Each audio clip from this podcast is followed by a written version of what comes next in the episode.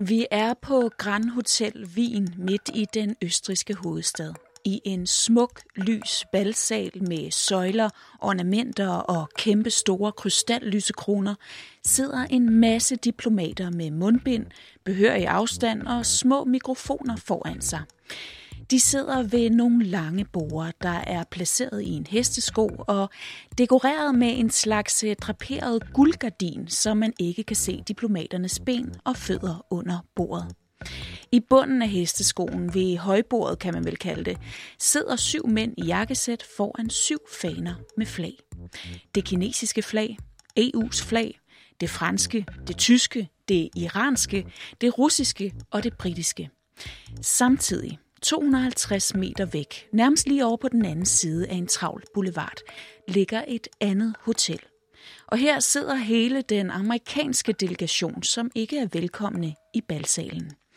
Og mellem de her to hoteller går træt udseende europæiske diplomater med rygsække over skuldrene og papirer i hænderne. Med sig bringer de beskeder fra iranerne til amerikanerne og tilbage igen. For ja, sådan kan man nemlig også forhandle.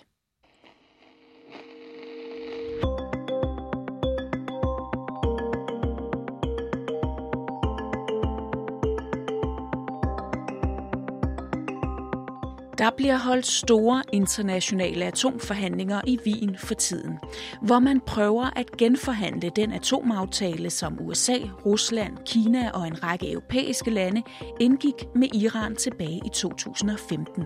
Eller USA forsøger rettere sagt at komme ind i aftalen igen, efter at Trump trak sig ud af den i 2018 og i stedet indførte en masse sanktioner mod Iran, hvilket ikke ligefrem har fået Iran til at overholde deres del af den her atomaftale.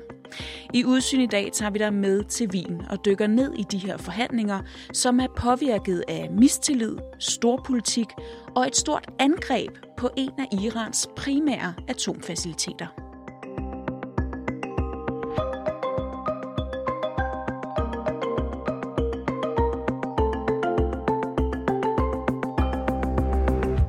lytter til Udsyn. Din vært, Christine Randa.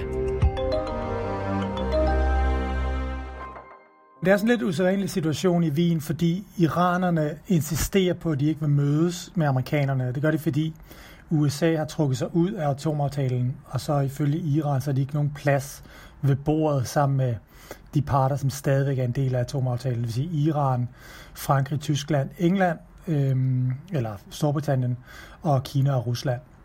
Så i modsætning til forhandlingerne om den oprindelige atomaftale, hvor iranerne og amerikanerne mødtes konstant dag ud af dag og nogle gange også meget sent om natten, så mødes de ikke direkte nu.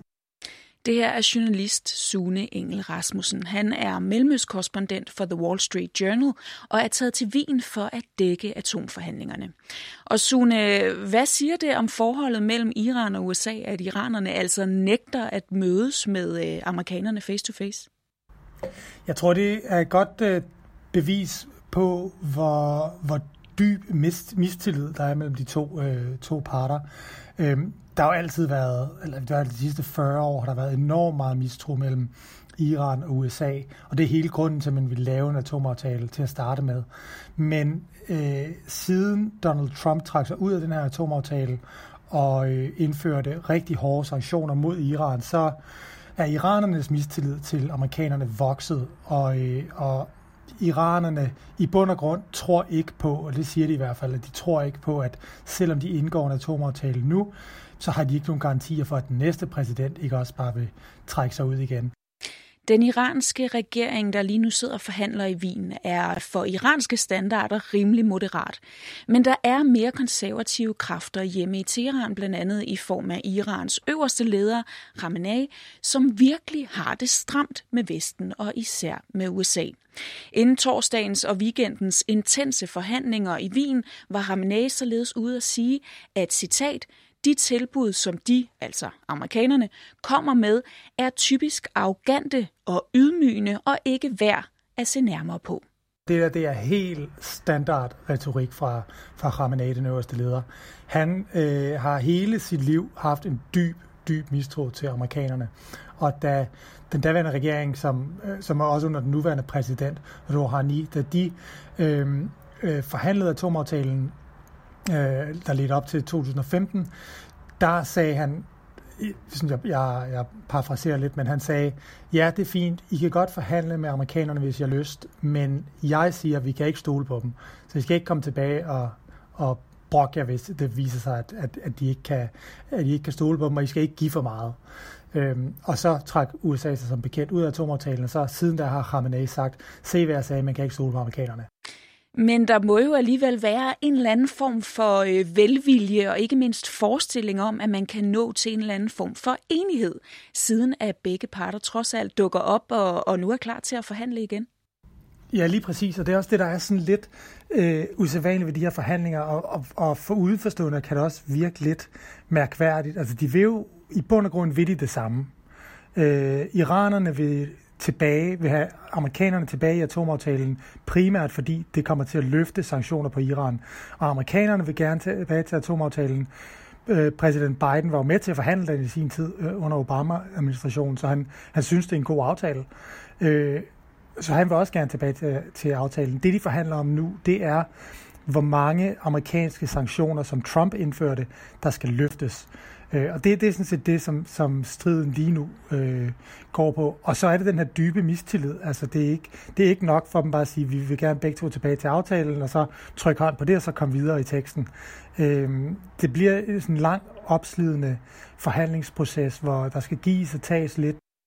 Ja, for amerikanerne vil helst ikke lette nogen sanktioner, før iranerne igen overholder deres del af atomaftalen, hvilket de virkelig ikke har gjort de seneste år for at øh, presse amerikanerne tilbage i aftalen. Og iranerne, de vil ikke overholde aftalen, før amerikanerne hæver sanktionerne mod dem. Og lad os lige se lidt nærmere på det fra iranernes side af, for Sune Engel Rasmussen talte nemlig i Wien med iranernes chefforhandler. Abbas Araghchi, han er øh, øh, vice udenrigsminister, og han er en veteran af atomforhandlingerne. Han var også en af chefforhandlerne, da den oprindelige atomaftale blev forhandlet på plads i 2015. Så han er så dybt nede i det her atomdiplomati, som man kan komme, og han er øh, professionel øh, forhandler, og, og, øh, og alle, der har, der har siddet med iranerne i, i forhandlinger, ved, at iranerne er benhårde forhandlere. Øh, og, og, og det er Araghchi. Og efter mange forsøg fik Sune altså en snak med ham torsdag aften. Jeg indlogerede mig på det samme hotel i Wien, som iranerne er, så jeg kunne sidde nede i lobbyen og, og fange Arakchi, når han, når han kom øh, forbi. Og jeg prøvede fire gange i løbet af dagen, han sagde altid, at han ikke havde tid, og så øh, fangede jeg ham, inden han skulle bryde fasten. Lidt uhøfligt af mig måske, men jeg fangede ham lige, inden han skulle ind og bryde fasten med aftensmad. Så øh, stillede jeg ham nogle spørgsmål om, hvor iranerne står i forhandlingerne, og, og, og hvad de forventer.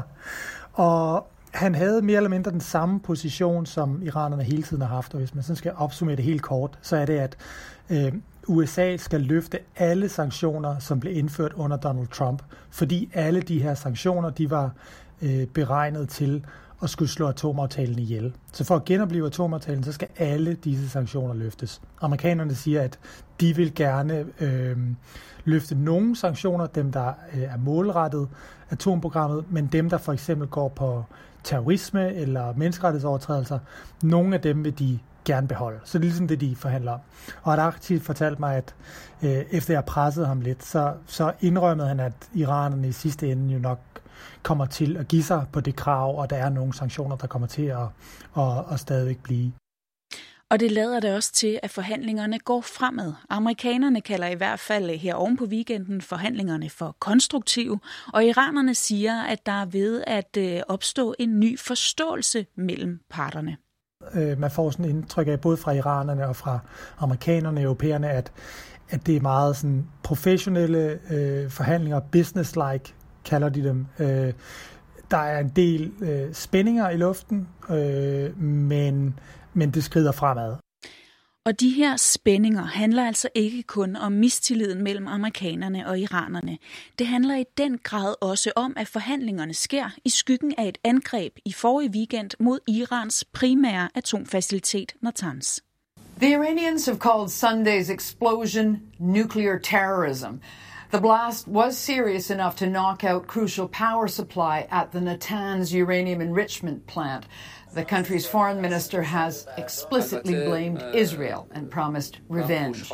Iranerne anklager Israel for at have stået bag et stort angreb, der, der, der på Natanz, der forårsagede et stort, øh, stor øh, kortslutning, simpelthen, hvor, øh, hvor en masse centrifuger, som beriger uran, de blev ødelagt.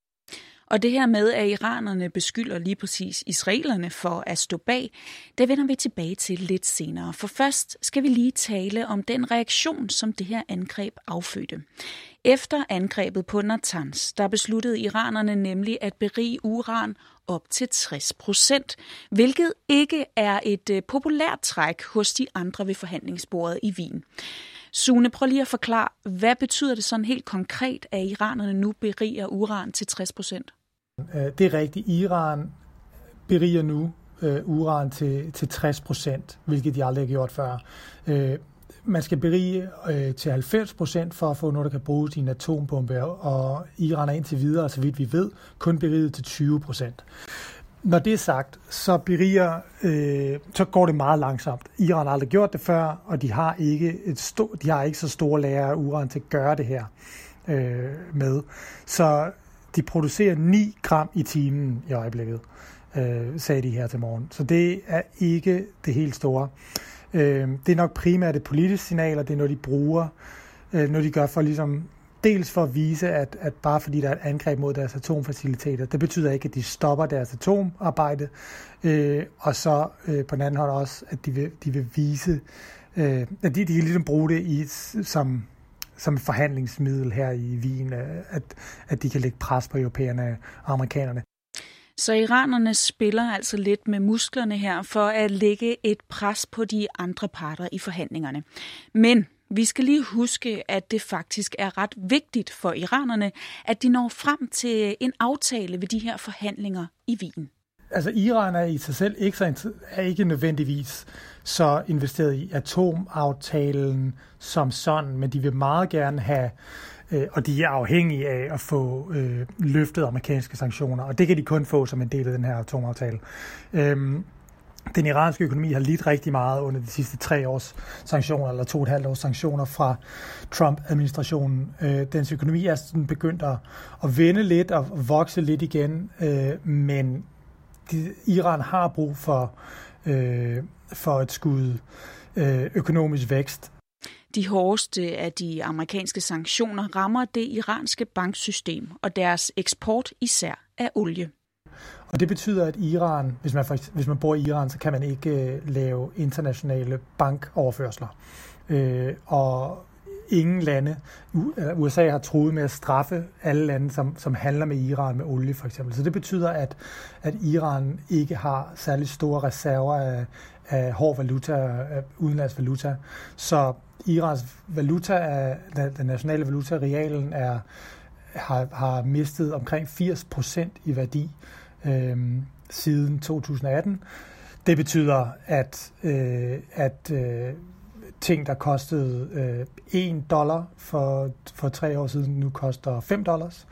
Øhm, og arbejdsløsheden stiger, øh, og sådan nogle ting. Inflationen er, er ude af kontrol. Øh, så derfor har Iran brug for, at der bliver løftet sanktioner, og det kan de kun få øh, gennem de her forhandlinger. Og på den anden side, så har vi jo så den nye amerikanske præsident Joe Biden, som altså i sin tid var med til at forhandle den her atomaftale på plads med Iran som vicepræsident under Barack Obama. Biden tror, at, øh, og det gør de fleste europæiske lande også, at den her atomaftale fra 2015 er den bedste måde at, at sikre sig, at Iran ikke får atomvåben. Aftalen sætter nemlig begrænsninger på, hvor højt Iran må berige uran.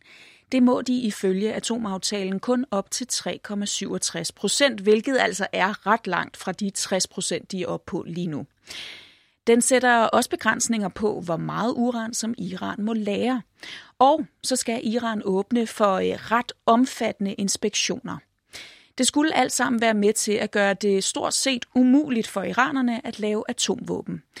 Men Sune, altså vi er jo enige om, at øh, vi helst ikke vil have for mange atomvåben rundt omkring i verden. Men hvorfor er det vigtigt, at netop Iran ikke har atomvåben? For dem, som, øh, som for, for vestlige diplomater, der, øh, der tror jeg, det, det uanset hvem det ellers er, er deres, hvad kan man sige, ikke allieret i Mellemøsten. Øh, det vil de helst undgå for, for atomvåben. Og Iran er jo sådan det store, hvad kan man sige, øh, den mest, øh, i citationstegn, fjendtlige stormagt, der er i Mellemøsten for, for de vestlige lande. Ikke? Øh, men det er også det land, der har det mest udviklede atomprogram af de lande, som ikke har atomvåben. Og, øh, og derfor øh, er det vigtigt for dem, at, både at Iran som en, som en øh, hvad kan man sige, en ikke nødvendigvis allieret stat, øh, det er vigtigt, at de ikke får atomvåben, men det er også vigtigt, at man ikke sætter øh, præcedens for andre lande. Så hvis Iran øh, fik lov til at udvikle atomvåben, så er der mange andre lande i Mellemøsten, som vil følge efter. Så tror jeg, det er uundgåeligt, at et land som Saudi-Arabien også vil prøve at få atomvåben. Så vil øh, de forenede arabiske emirater måske forsøge at få atomvåben og sådan nogle ting. Så, øh, så det handler også om at, at stoppe et våbenkapløb. Men det er altså ikke alle, der er enige i, hvordan man bedst gør det. Modstanderne af aftalen siger så, at fordi nogle af de her klausuler i aftalen, de har en udløbsdato, så, øh, så vil den på sigt ikke, øh, ikke forhindre Iran i at få, øh, få atomvåben, hvis Iran vil det. Og for det andet, så giver den Iran, den løfter sanktioner på Iran, så den giver Iran en, en stor pengetransfusion, og de her penge, den bruger Iran blandt andet på at, at øh, øh, finansiere militser rundt omkring i, øh, i Mellemøsten, som truer Israel og andre allierede af USA, og øh, Iran har også frie hænder til at udvikle et almindeligt konventionelt missilprogram, som Israel blandt andet er meget urolig over. Så det er sådan ligesom det, modstanderne af aftalen siger. Og en af de helt store modstandere af den her aftale er der også netop Israel, som Iran altså anklager for at have stået bag angrebet i forrige weekend. Det var et angreb, hvor, hvor der både var kortslutning af, af hovedstrømmen til faciliteter, men også øh, øh, backup-strøm, eller nød, nødforsyningen af strøm, som, som også var på, på, øh, på Natanz. Og øh, uden at sådan gå i for meget detaljer, det viser, at, at angrebet var meget dybt, altså penetrerede faciliteterne meget, meget dybt, og det er noget, der som i virkeligheden kun to, øh, to efterretningstjenester i verden, som er i stand til, og det er den amerikanske, og det er den israelske. Øhm, og Israel har en historie øh, med at, at angribe Irans atomfaciliteter, og, øh, og Iran anklager Israel for mange ting, men der er ikke nogen, tror jeg, der sådan har så tvivl om, at det her det nok er Israel. Israel øh, har ikke kommenteret på de her anklager, men det, Israel har også en politik om ikke at kommentere på anklager generelt. Og der er folk Øh, i øh, det israelske system, som har lægget til den israelske presse, at det var Mossad, den israelske efterretningstjeneste. Så vi har ikke hårdføre beviser for det ved Israel, men jeg har heller ikke hørt nogen seriøst øh, så tvivl om, at det var Israel. Og måske er det her angreb en meddelelse fra Israel om, at øh, trods atomforhandlingerne og hvordan de så ellers forløber, så holder Israel altså stadig øje med Iran og kan ramme dem når som helst. Det er også værd at huske på, at det her angreb på Natanz, det kommer efter et øh, mor i november sidste år på, øh, på øh, ham, der sådan, han hedder øh, Mohsen Fakhrizadeh. Han var, øh, han var sådan vidt anerkendt som at være faren til, til Irans atomvåbenprogram i starten af nullerne, hvor, Iran havde et, et, øh, et skjult atomvåbenprogram. Og han blev dræbt uden for Teheran i november. Det mener øh, iranerne også for israelerne. Og så var der en anden sabotage i juli sidste år, også på Natanz, hvor der var en stor, øh, stor ildebrand på, øh, et, øh, på et lager øh, på Natanz. Så det er det tredje store angreb på Irans atomprogram inden for mindre end et år. Og det tror jeg er en påmindelse til iranerne om, at, øh, at israelerne kan ramme dem, når de vil. Så mens de andre lande forhandler, så bruger Israel altså nogle andre metoder. Og israelerne er, er helt på linje med Trump, at, øh, at den her atomaftale, den skulle helst, øh, den skal helst kvæles. Sune Engel Rasmussen, øh, lige her til sidst. Nu har du altså været i Wien og fulgt forhandlingerne mellem parterne der. Er du generelt optimistisk? Øh, altså jeg tror, alle vil jo gerne tilbage til den her atomaftale. Det er bare et spørgsmål om, hvordan de kommer det. Så jeg tror, at, øh, at det, det kommer de. Øh, spørgsmålet er, om det tager to uger, eller om det tager seks måneder. Det er lidt svært at sige på nuværende tidspunkt. Og er øh, verden et sikrere og mere fredeligt sted med sådan en atomaftale her?